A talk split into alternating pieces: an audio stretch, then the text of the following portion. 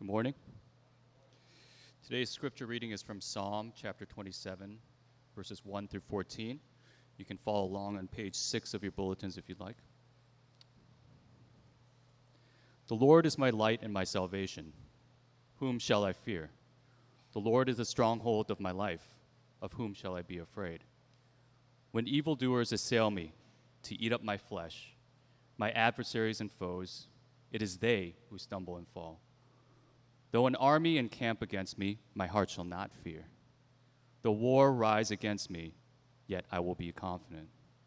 One thing have I asked of the Lord, that will I seek after, that I may dwell in the house of the Lord all the days of my life, to gaze upon the beauty of the Lord and to inquire in his temple.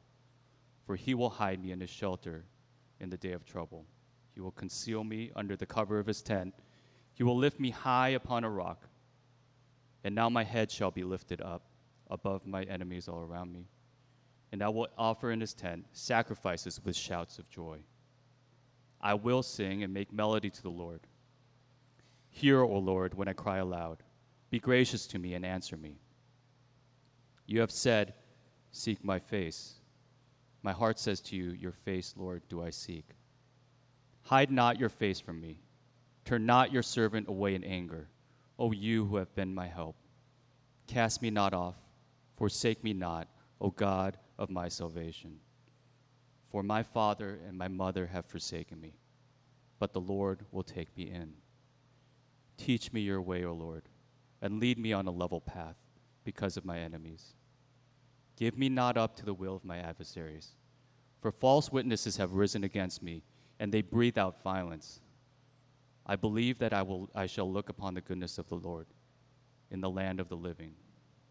Wait for the Lord. Be strong, and let your heart take courage. Wait for the Lord.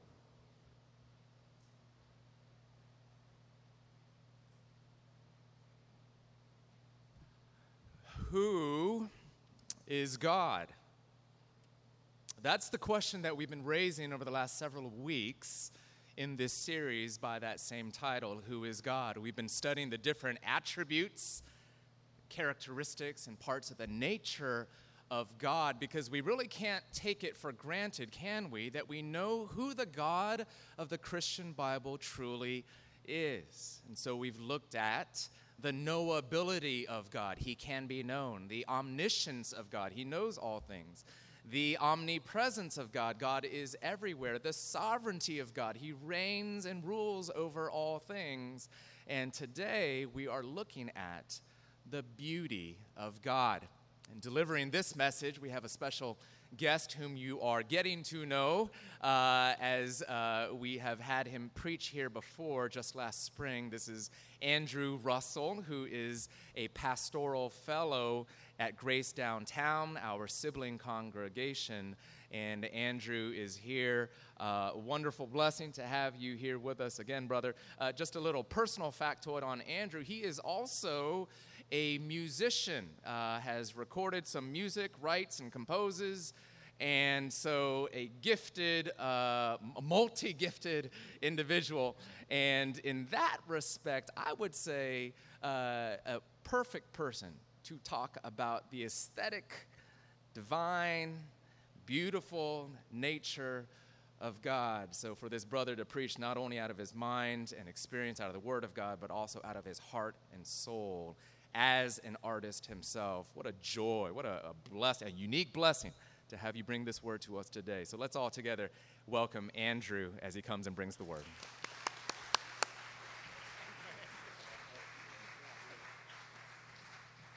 Man, I feel like I gotta sing. Yeah. The Lord is good. All right, what did we say? Praise the Lord, saints. Is that what it is? Praise the Lord, saints. Thank you, brother. Thank you. It is my pleasure to be here. Let's pray and let's get into it. Dear Heavenly Father, we come before you in the mighty name of Jesus. We thank you, Lord, that you have brought us to this place. Father, show us your beauty. Help us to see you in all of your fullness. In Jesus' holy name, I pray. Amen. So today we're going to talk about beauty. What is God's beauty? And when I think about beauty, I think about my wife.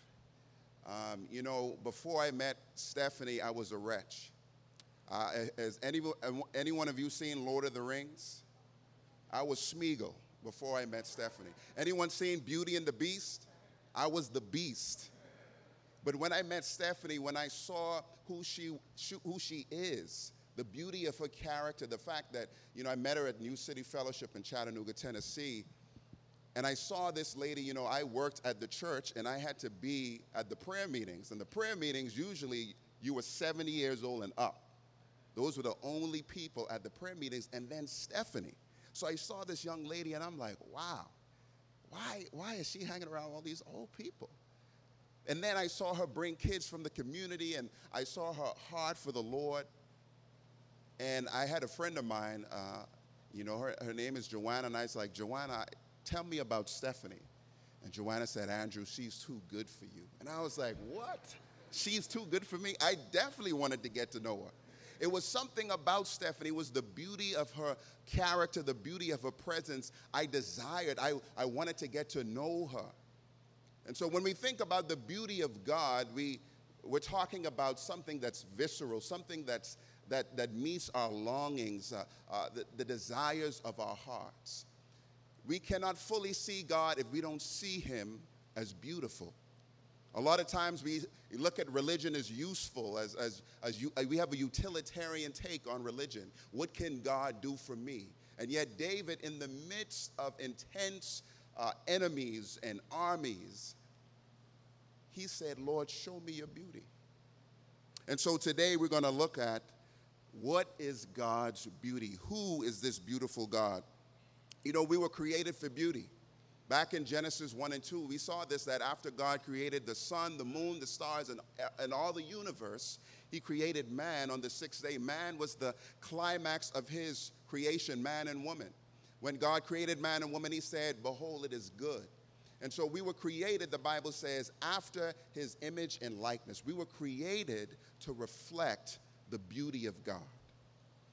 When I think about beauty, I think about singing. You know, I've been singing my whole life. I've taken voice lessons. I've written over 200 songs.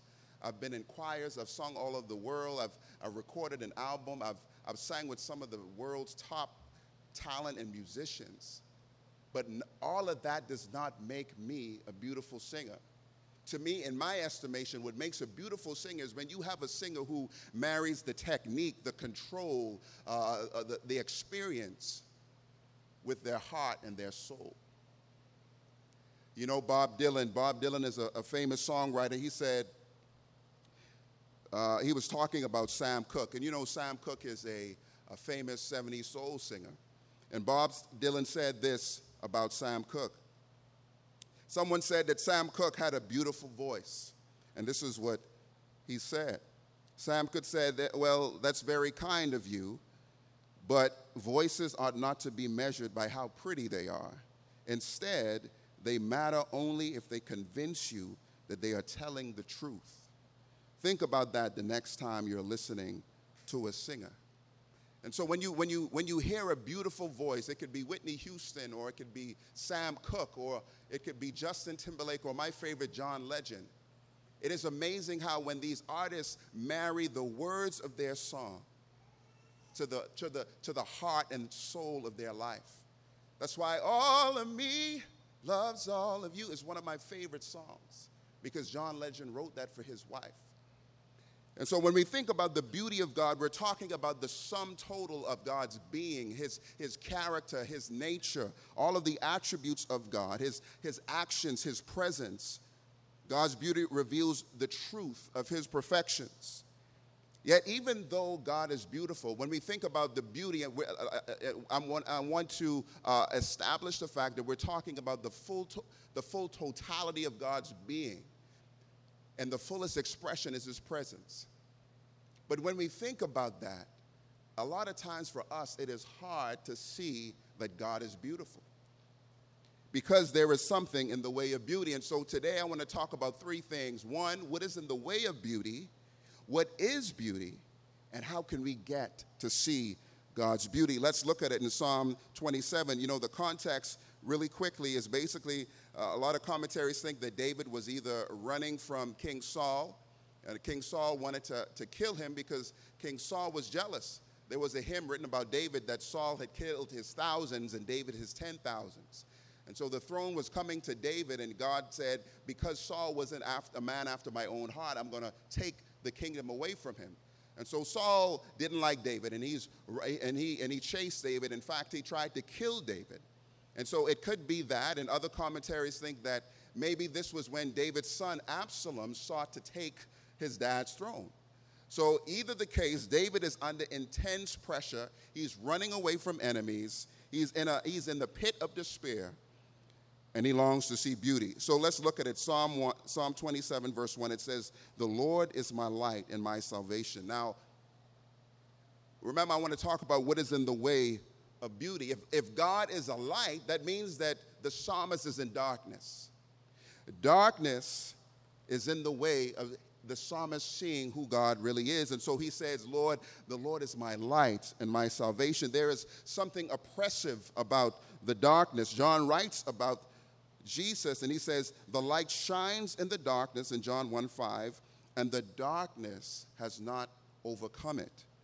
You see, there is this insidious nature about darkness. Darkness invades, it oppresses, it overcomes. Darkness overpowers its victims and leaves them in a state of blindness. John 3:19 says, and this is the judgment, that light has come into the world, but that we love the darkness rather than light. And so we hide in the darkness. There's something seductive about the darkness. We can indulge in whatever our fantasies are because the darkness hides our guilt and our shame.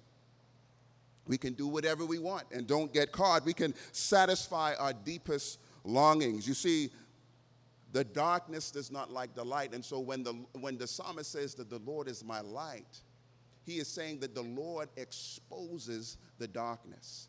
The Lord scatters the darkness. The Lord exposes me for who I really am. The Lord lets you see the enemies that are surrounding you. And so as God is the light, he's helping us to navigate through these lethal obstacles.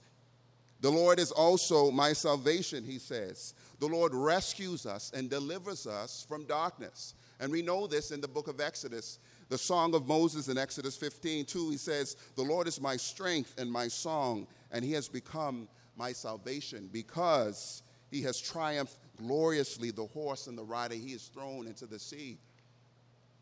And so to know who God is to know that he is a light, that he is salvation, and that he is also a stronghold.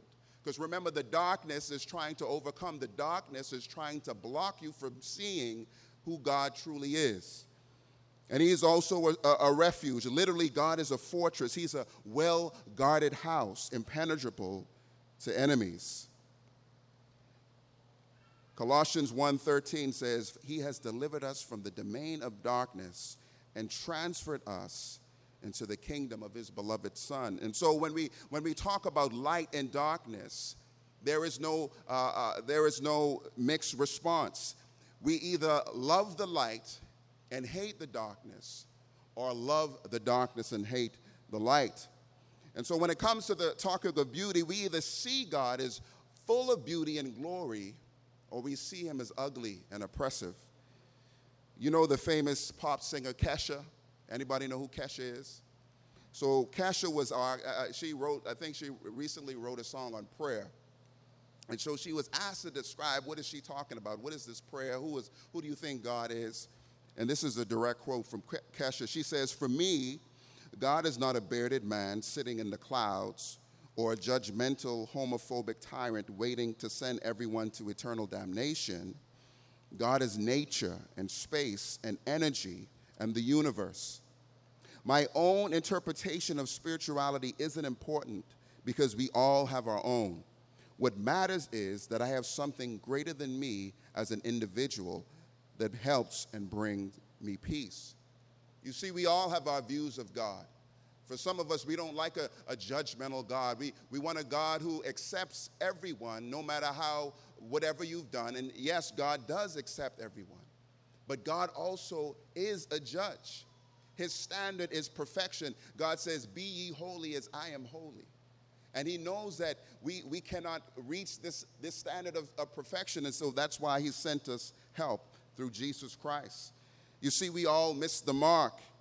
We all are lacking. No one has the right and authority to judge anyone's moral standing other than God. The psalmist writes, "Who shall ascend the hill of the Lord, and who shall stand in his holy place? He who has a clean hand and a pure heart, who does not lift up his soul to what is false." Do you have clean hands and a pure heart this morning?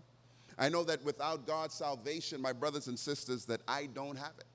I don't have a clean hand and pure heart. I don't seek God for his beauty.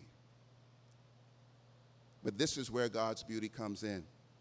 God's beauty transforms us. God is so beautiful in his love and his mercy and his power and his kindness that he cannot stand to see us in this hopeless state without making those he loves just like him. You see, true beauty makes everything beautiful. True beauty calls us out of darkness and captivates our hearts and restores our humanity. We're all searching for beauty. We're all longing for beauty. And yet, because of the darkness, it is hard for us to see. Because of our own sense of pride and our own sense of following our own desires, we fail to see the beauty of God. You see, true beauty wishes to be known. It comes out of anonymity. It is a light. It is salvation. And it is a fortress. So what is beauty? Well, in my estimation, beauty is the ultimate expression of everything that is good and desirable. It is God revealing himself to us in all of his fullness. God's beauty emanates from everything that he is. You know, when the psalmist was surrounded by enemies, he says, "Though an army should encamp against me, my adversaries and my foes, it is they who stumble and fall. Though war may rise against me, yet I will be confident." And it was because he knew that if he sought the beauty of God, that he didn't seek God for the answers. You know, a lot of times when we walk the Christian life, we're like, "Lord, I'm in trouble. Lord, I'm in some serious struggles. Lord, help me in this. Help me in that."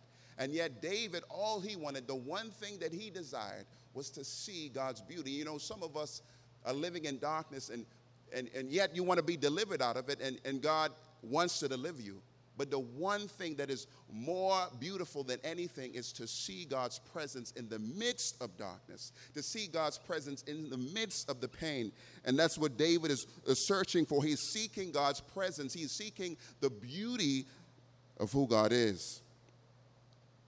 You see, when we talk about beauty, we're talking about God's words, his actions, his presence. The Bible says that in the very beginning, that he spoke life. When God spoke, life came into existence. And so all God's words are beautiful. When he speaks, he gives beauty form and shape and structure.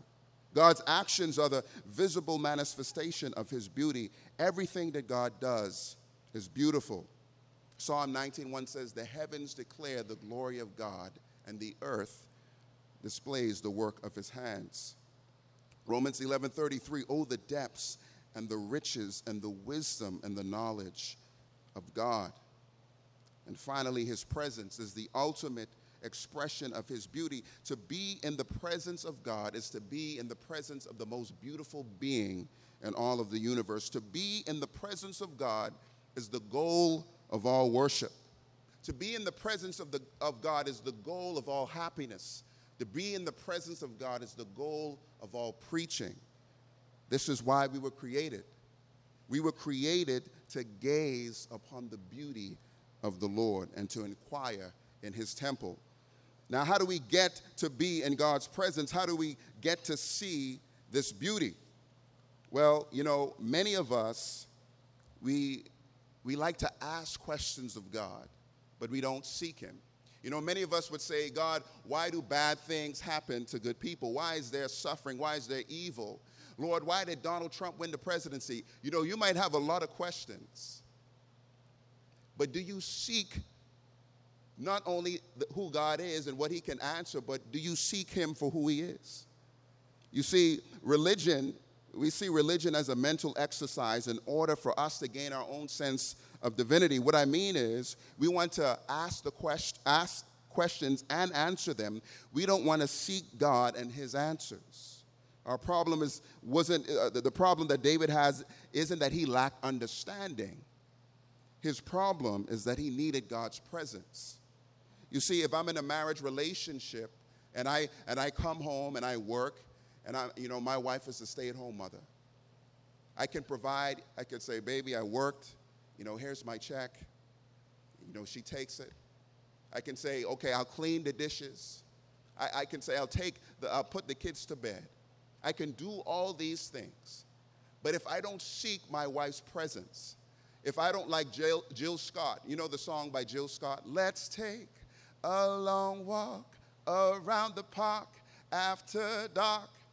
If I don't seek the presence of my lover, what good is me working? What good is me doing all of these things without seeking my lover? And so when we talk about David and him saying, one thing that I ask and that will I seek, many a times we have to go beyond our asking and we have to go towards seeking, because it is in seeking the face of God that we truly see his beauty. David wanted to see the face of God. He was surrounded by numerous enemies who sought to devour him. He didn't cry out for God to help him understand his situation. He knew he needed to ask and seek God's beauty. He needed to know that God's presence was with him when his enemies encamped around him, when there were weapons and legions and dead bodies strewn everywhere. He only desired one thing, and that was God's beauty. He needed to see the beauty of God's goodness, his power, and his light. Remember, let's look at the end. He says, I would have lost hope. We see it at, verse, I would have lost hope unless I'd seen the goodness of the Lord in the land of the living. What verse is that? Somebody help me out. You got your Bible or your bulletin open? I would have lost hope unless I've seen the goodness. Verse 13, amen. I said, I believe that I shall look upon the goodness of the Lord in the land of the living. And so David needed to see the beauty of God's goodness. He needed to see the beauty of God's light. Father Gabriel Amorth, who was a Catholic priest, he recently died at the age of 91, and he was famous for performing over 50,000 exorcisms, which is casting out demons out of people. And he said, if there is one sure way to remove us from the devil's influence, it is by letting ourselves be attracted by the goodness and beauty that emanate from the good and from our God and Father. You see, the darkness that you and I face, the spiritual warfare that we find ourselves in, can only be remedied by four words. Show us your beauty. Jesus Christ is the visible representation of God. The Bible says when Jesus said, back in the New Testament, when the crowd came towards Jesus and the disciples said, show us the Father. Show us the Father. And Jesus says, if you've seen me, you've seen the Father. In Colossians, it talks about in him, in Jesus Christ, the fullness of the Godhead dwells. And so when we seek the face of God, God shows us his Son. He says, if you want to see me, see Jesus. And when Jesus died on the cross for our sins and took upon himself our guilt, our shame, and punishment, he showed us what beauty really is. When Jesus was spit upon and beaten and bruised and hung like a thief on a tree, he showed us his beauty. When he rose from the grave after 3 days and walked among his disciples in triumph, he showed us his beauty. You see, the psalmist says, Lord, I will seek your face, seek your face. Don't hide your face from me, because in the Old Testament, they couldn't fully see God. They had to have sacrifices. They had to go into the tabernacle. They had to go through the Holy of Holies, and only the priests could. And so there was barriers for the people of God to see God. And so David, he is saying, God, I'm in the midst of trouble. I want to see you. He goes into the tabernacle. He says, I want to seek your face and inquire in your temple. But the beauty of the gospel is this. No longer do we have to go inside the tabernacle. No longer do we have to go through the veil because Christ has torn the veil. In fact, instead of you saying, okay, come to me, Christ comes to you. Christ meets you in your darkness. Christ meets you when your enemies have encamped against you. He meets you when it is so dark that you can't even see the beauty because he shows his light. That is the beauty of the gospel. The beauty of the gospel isn't so much that you come to God, but that he comes to you. And he shows you that he is beautiful. He shows you that he is the one thing that you should desire. He shows you he is the one joy above all joys, the one love above all loves. Because it is in gazing upon the beauty of the Lord that I and we become beautiful. When I looked at my wife before I met her, when we were dating, I saw this woman and I saw, wow, she reflects the beauty of God. She reflects the beauty of the God in the way she cares for her neighbors in the community. She reflects the beauty of God in the way that she hears my broken story and says, Andrew, I still love you. She reflects the beauty of God. When we had our fourth child, and she had 2 home births, and I saw this woman birth a human being in our bedroom twice after a C-section. Tell me that ain't beautiful.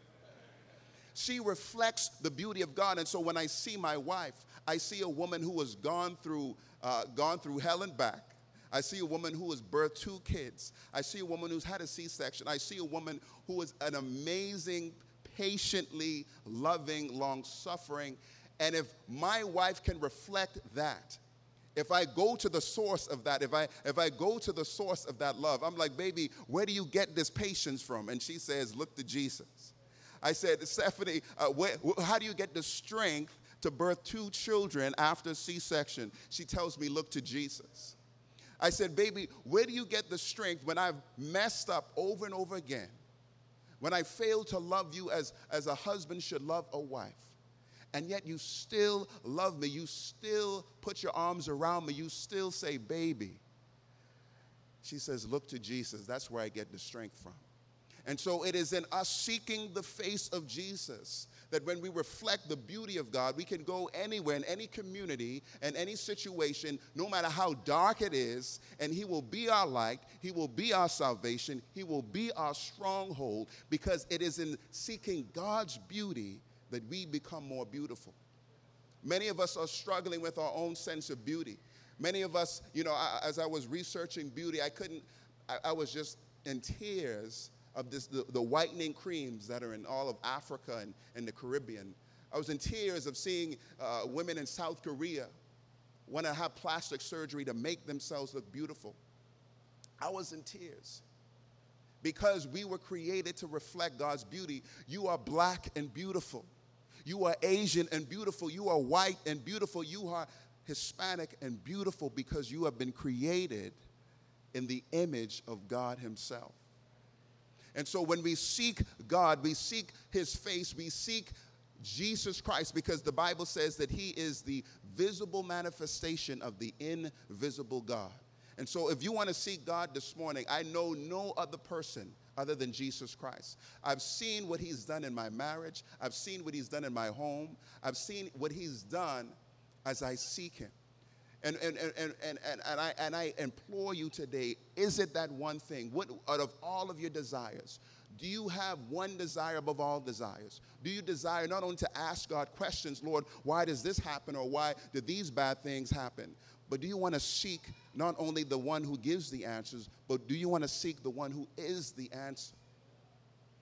God is the most beautiful being, friends, in all of the universe, and he shows forth his beautiful son, who died on the cross, who transforms what was ugly into beautiful. And so a lot of people have crosses hanging on because it shows the beauty of God. It shows the beauty of Christ's forgiveness, that no matter how dark the situation, no matter how many enemies have encamped against you, that the Lord will be a light, that the Lord will be salvation. and that the Lord is a fortress if we run to him. Let's pray. Dear Heavenly Father, we come and we ask that you would show us your beauty. We ask, O Lord, that you would be a light in the midst of our darkness, that you would be salvation in the midst of our slavery, that you would be a stronghold, Father, when it seems like the world and everything is attacking us. Father, show us your beauty. Father, some of us, all we know is darkness, Lord. All we know is despair. Father, I pray that you would expose each and every one of us, and that you would run to us, and that we would know you, Father, by your pursuit of us. Father, I pray that you would pursue your people this morning. Show them your beauty. Show them your glory. And, Father, may we all become more like you. In Jesus' name, amen. Let's all stand and